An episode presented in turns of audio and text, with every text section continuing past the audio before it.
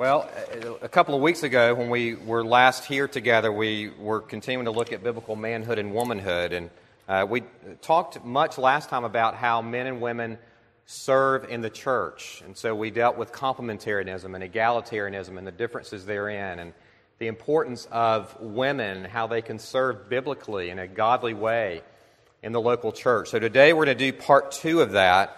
And we're going to look at several passages as we do so. So, one of those, if you'll turn to 1 Timothy 3, 1 Timothy 3, verses 1 through 3. We're going to look briefly today at the qualifications of an elder. And so, uh, this is a, an office, the office of elder, that is reserved uh, for men, and we'll look at that today and why that is. Um, I would say, even if, uh, as we look at that as, and as men, and you men out there that are not elders, these are still qualities and characteristics that are godly to have as a godly man. So 1 Timothy 3, beginning in verse 1, the saying is trustworthy. If anyone aspires to the office of overseer, he desires a noble task. Therefore, an overseer must be above reproach, the husband of one wife, sober minded, self controlled respectable, hospitable, able to teach, not a drunkard, not violent, but gentle, not quarrelsome, not a lover of money. We see in this passage that it is indeed noble for a man to desire to be an overseer, which would be an elder, a pastor. We also see that he must be a husband. Look at that, the husband of one wife. So I'm really not sure how the egalitarians interpret this passage. I mean, it's a husband of one wife, not a wife of a husband, right? And so, anyway, uh, he must also be controlled, have a sober mind, be respectable, hospitable, able to teach, having a gentle disposition, not a drunkard or one who will quarrel. And so, we want elders who will promote peace and purity in the church. In fact, the sixth ordination vow the elders must answer in the PCA is this do you promise to strive for the purity, peace, unity, and edification of the church? It's important that elders do that. Uh, Blake Boylston suggests there are also four main parts of the job description for the elder as outlined in Scripture. Now, follow me as we go through this because we're going to actually relate it back to Genesis, okay, here in a moment. So, first, elders provide. And what do they provide? They provide for the church through biblical teaching. We read in Titus 1 9 that an elder must hold firm to the trustworthy word as taught, so that he may be able to give instruction in sound doctrine. Timothy would say, Devote yourself to the public reading of Scripture, to exhortation, to teaching. 1 Timothy 4.13. So specifically in the PCA, it's the teaching elder who is to devote his work to the ministry of the word, and that's often from the pulpit. It's also the ruling elder, though, who should be able to teach, should be able to teach, perhaps in a form like Sunday school or Bible studies, but he should also be able to minister the word uh, to those in his flock, to those in his care, to those that are on their sick bed. But secondly, the elder is also to protect. And what is he to protect the church from? Well, specifically from falsehood. The time is coming when people will not endure sound teaching, but having itching ears, they will accumulate for themselves teachers to suit their own passions. 2 Timothy 4 3. How does an elder respond to that? Well, 2 Timothy 4 2 says, reprove, rebuke, and exhort. Titus would put it this way in Titus 1 9, uh, or Paul would, rebuke those who contradict it. So false teachers were prevalent in the early church uh, but how much more so are they today? Uh, often it's seen on, in, on, on the TV with televangelism, not all the time, but certainly some of those. We think of those who teach uh, health, wealth, and prosperity, uh, that God will bless you financially and with good health if you just believe, and oh, don't forget to give to the ministry, right? Uh, oftentimes, the health, wealth, and prosperity is, you have the word gospel after it health, wealth, and prosperity gospel. Um, I don't even like to include the word gospel with it because there's no gospel in that health, wealth, and prosperity message, we could say. It's actually a false gospel. And the elder is to protect the church from that. Well, thirdly, the elder is to lead, to lead the church. Certainly, one way of doing that is by example. 1 Peter 5 3 says about pastors and elders not domineering over those in your charge, but being examples to the flock. Paul writes in Hebrews 13:7, "Remember your leaders, those who spoke to you the word of God, consider the outcome of their way of life and imitate their faith." Let me go back to the membership vows we take in the PCA. The fourth one has to do with this very example of modeling. The elder should model. Do you accept the office of ruling elder or deacon, as the case may be, in this church, and promise faithfully to perform all the duties thereof, and to endeavor by the grace of God to adorn the profession of the gospel in your life, and to set a worthy example, a worthy example before the church of, what, of which God has made you an overseer? And this means that that elders, as we strive by the grace of the Holy Spirit to live as becomes children of God, but also to model that to others, what a humble calling that is. It's very, very humbling. And we should, as elders, be serious about our own sanctification, putting off, putting on, including mortifying those sins that so easily ensnare and entangle. Well, fourth, the elder is to bear responsibility before God bear responsibility before God for the well being of the church. As Hebrews 13 17 says, we submit to the elders of the church because they keep watch over our souls as those who will give an account. So the elders not only to give an account for his own life, but also for those that he is shepherding.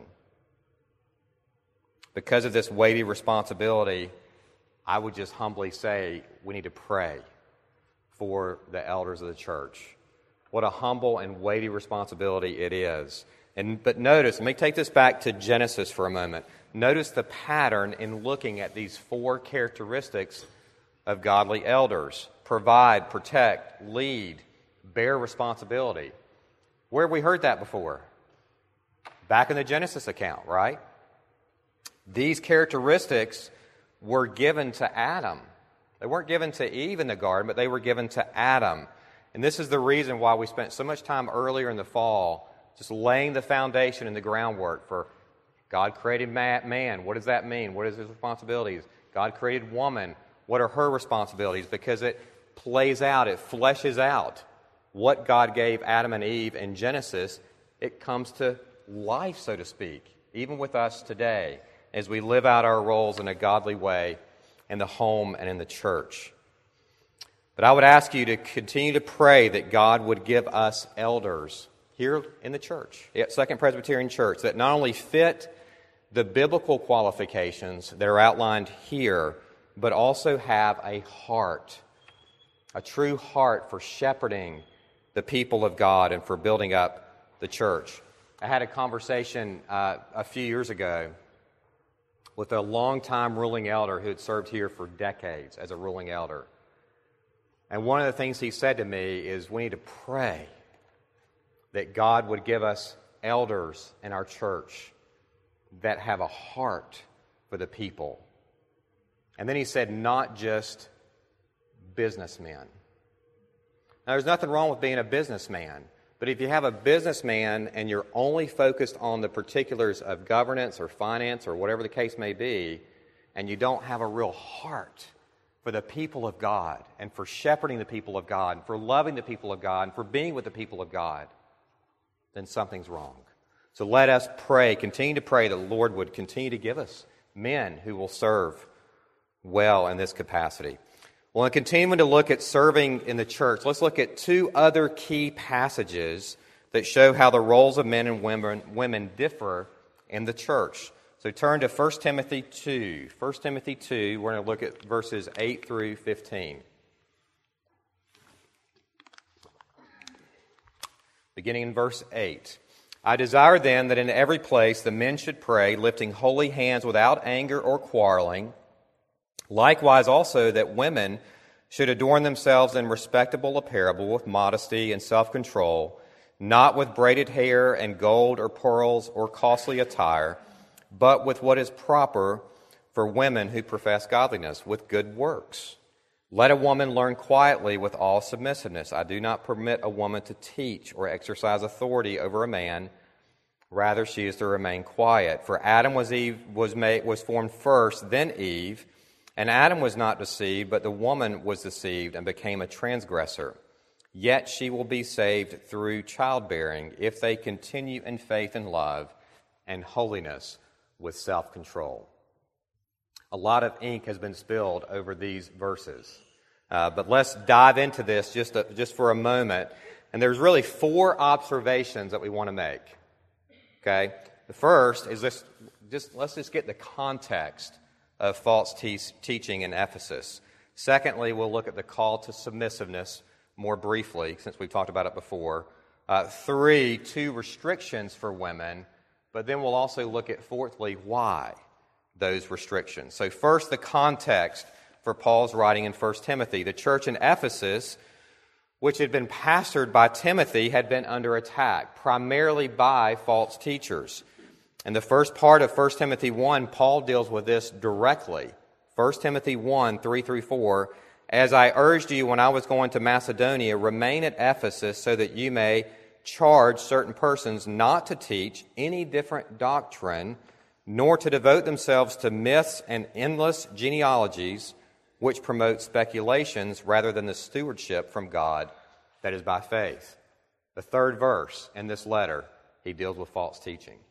That's how prevalent it was in the church in Ephesus. The false teachers had come uh, specifically to sway the minds of the people. And it seems to be, based on the context of these verses in 1 Timothy 2 8 through 15, what we just read, that one of the targets was the vulnerable, including young widows.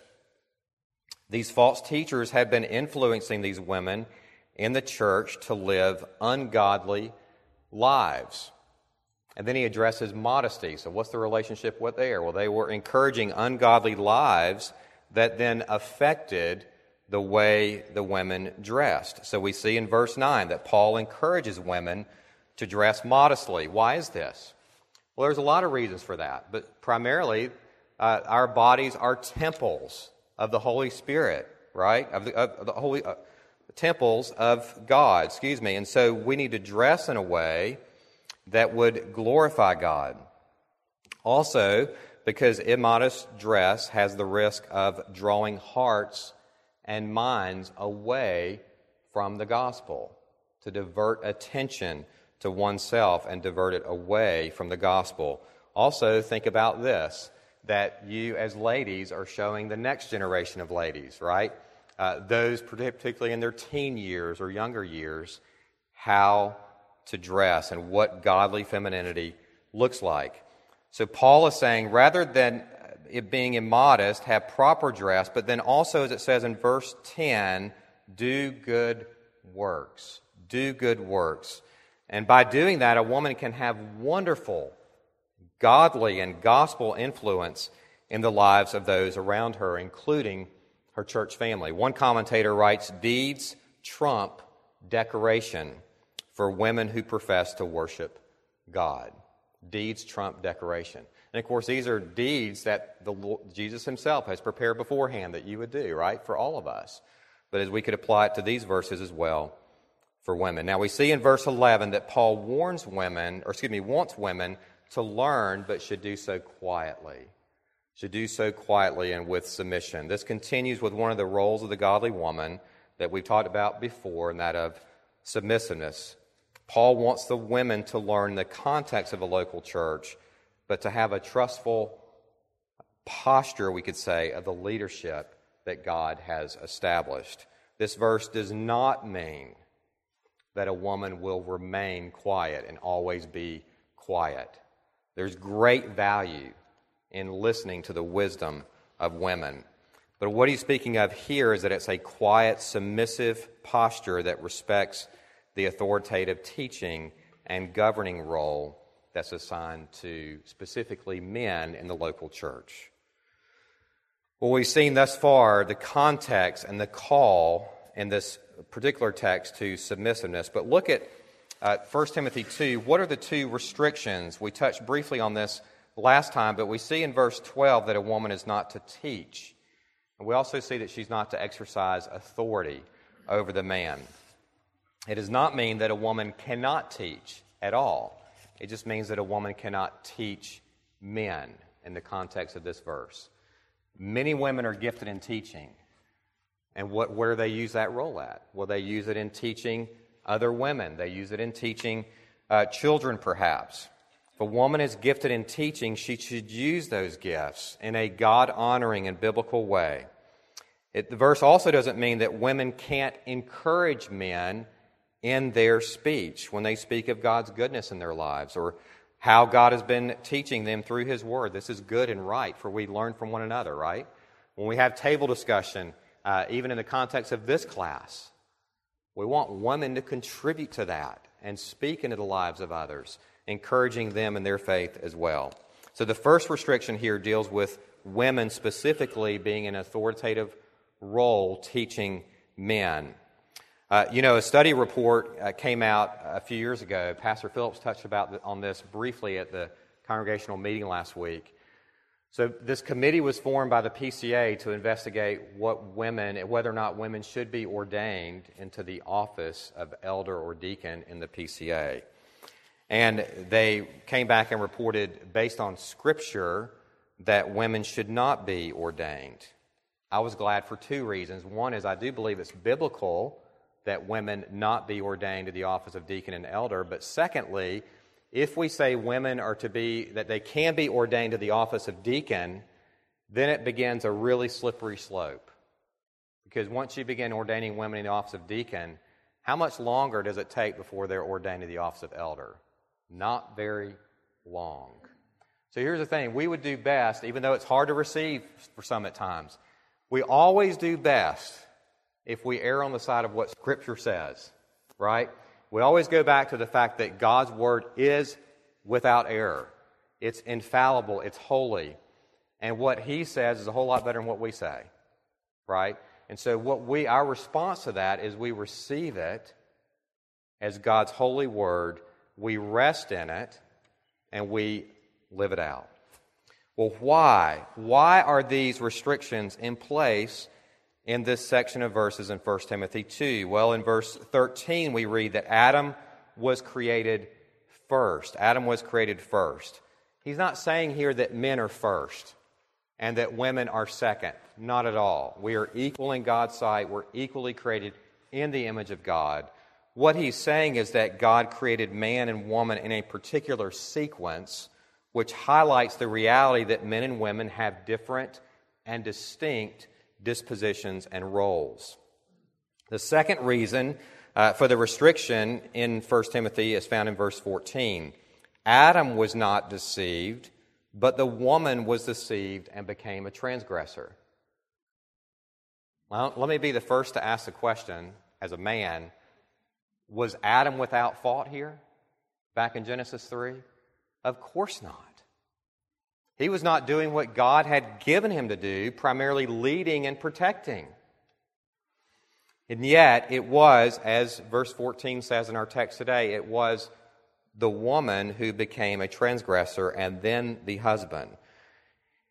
Here's the idea Eve was the serpent's target, and she fell prey to his trap.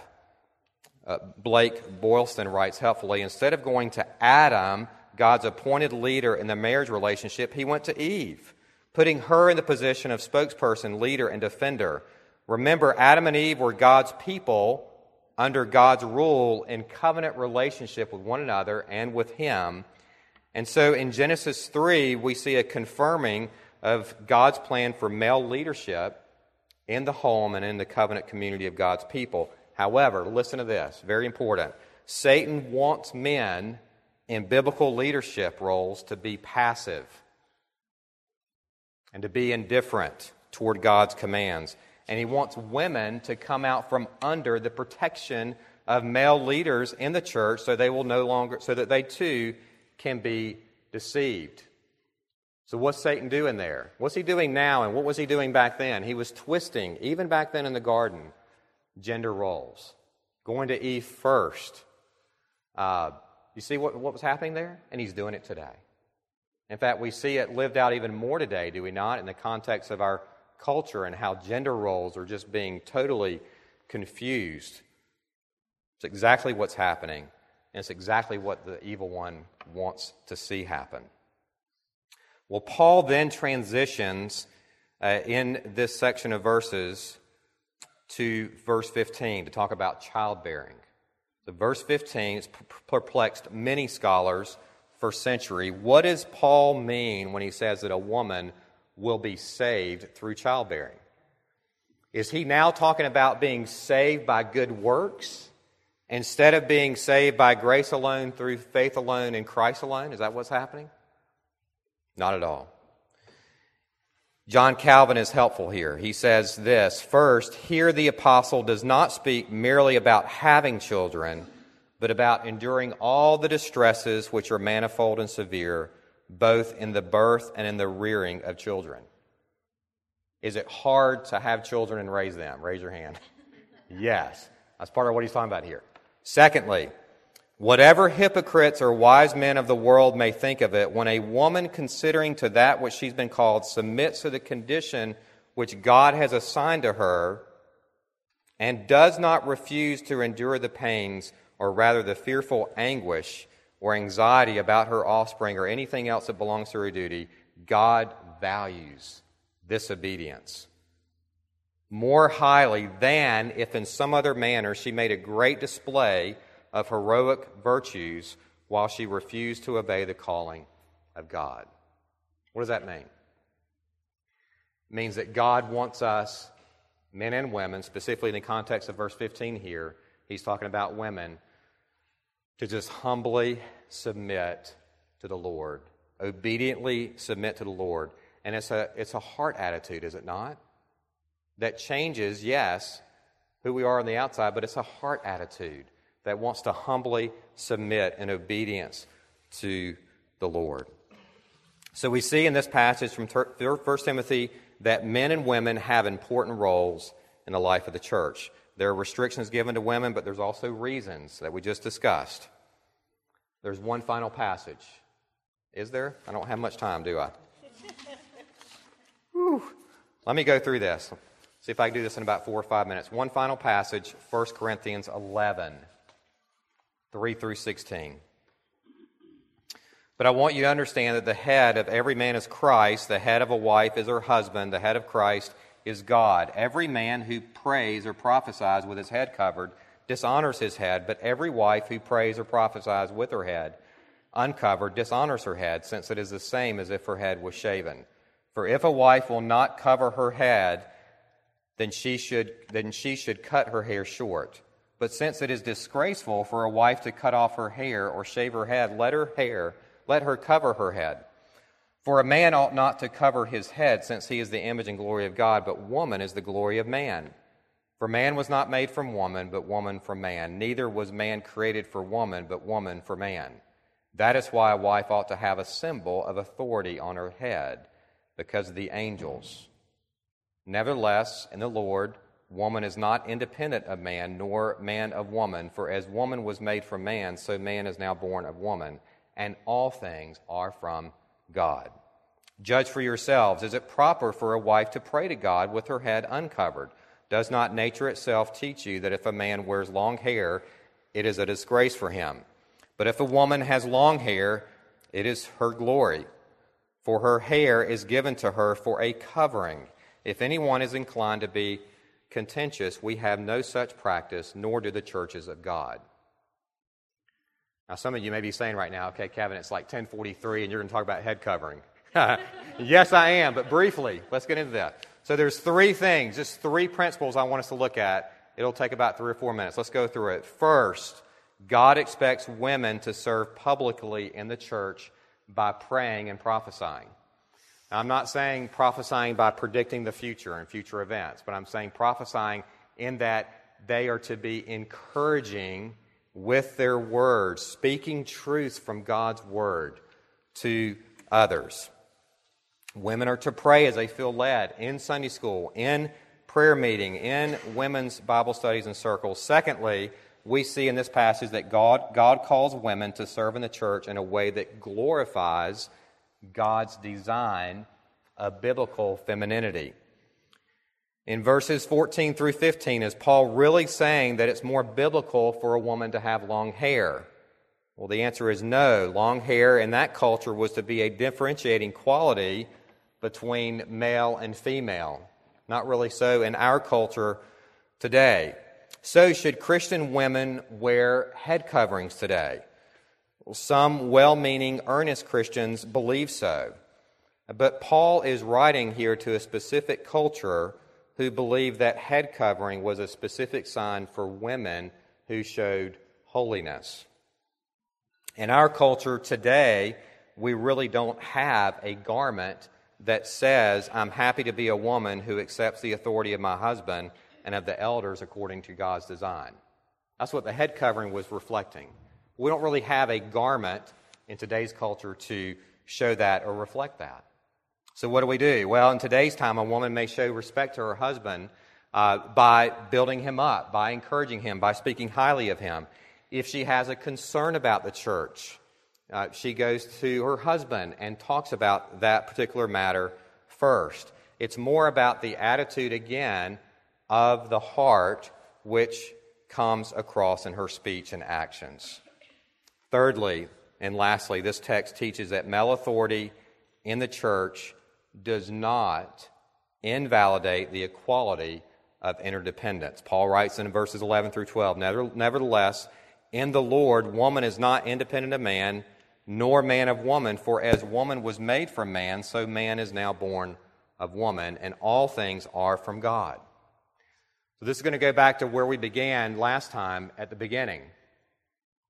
These passages today encourage us to look at Scripture as God's inerrant holy word, but also encourages us to look at men and women in the context of the home and the context of a local church in complementary ways.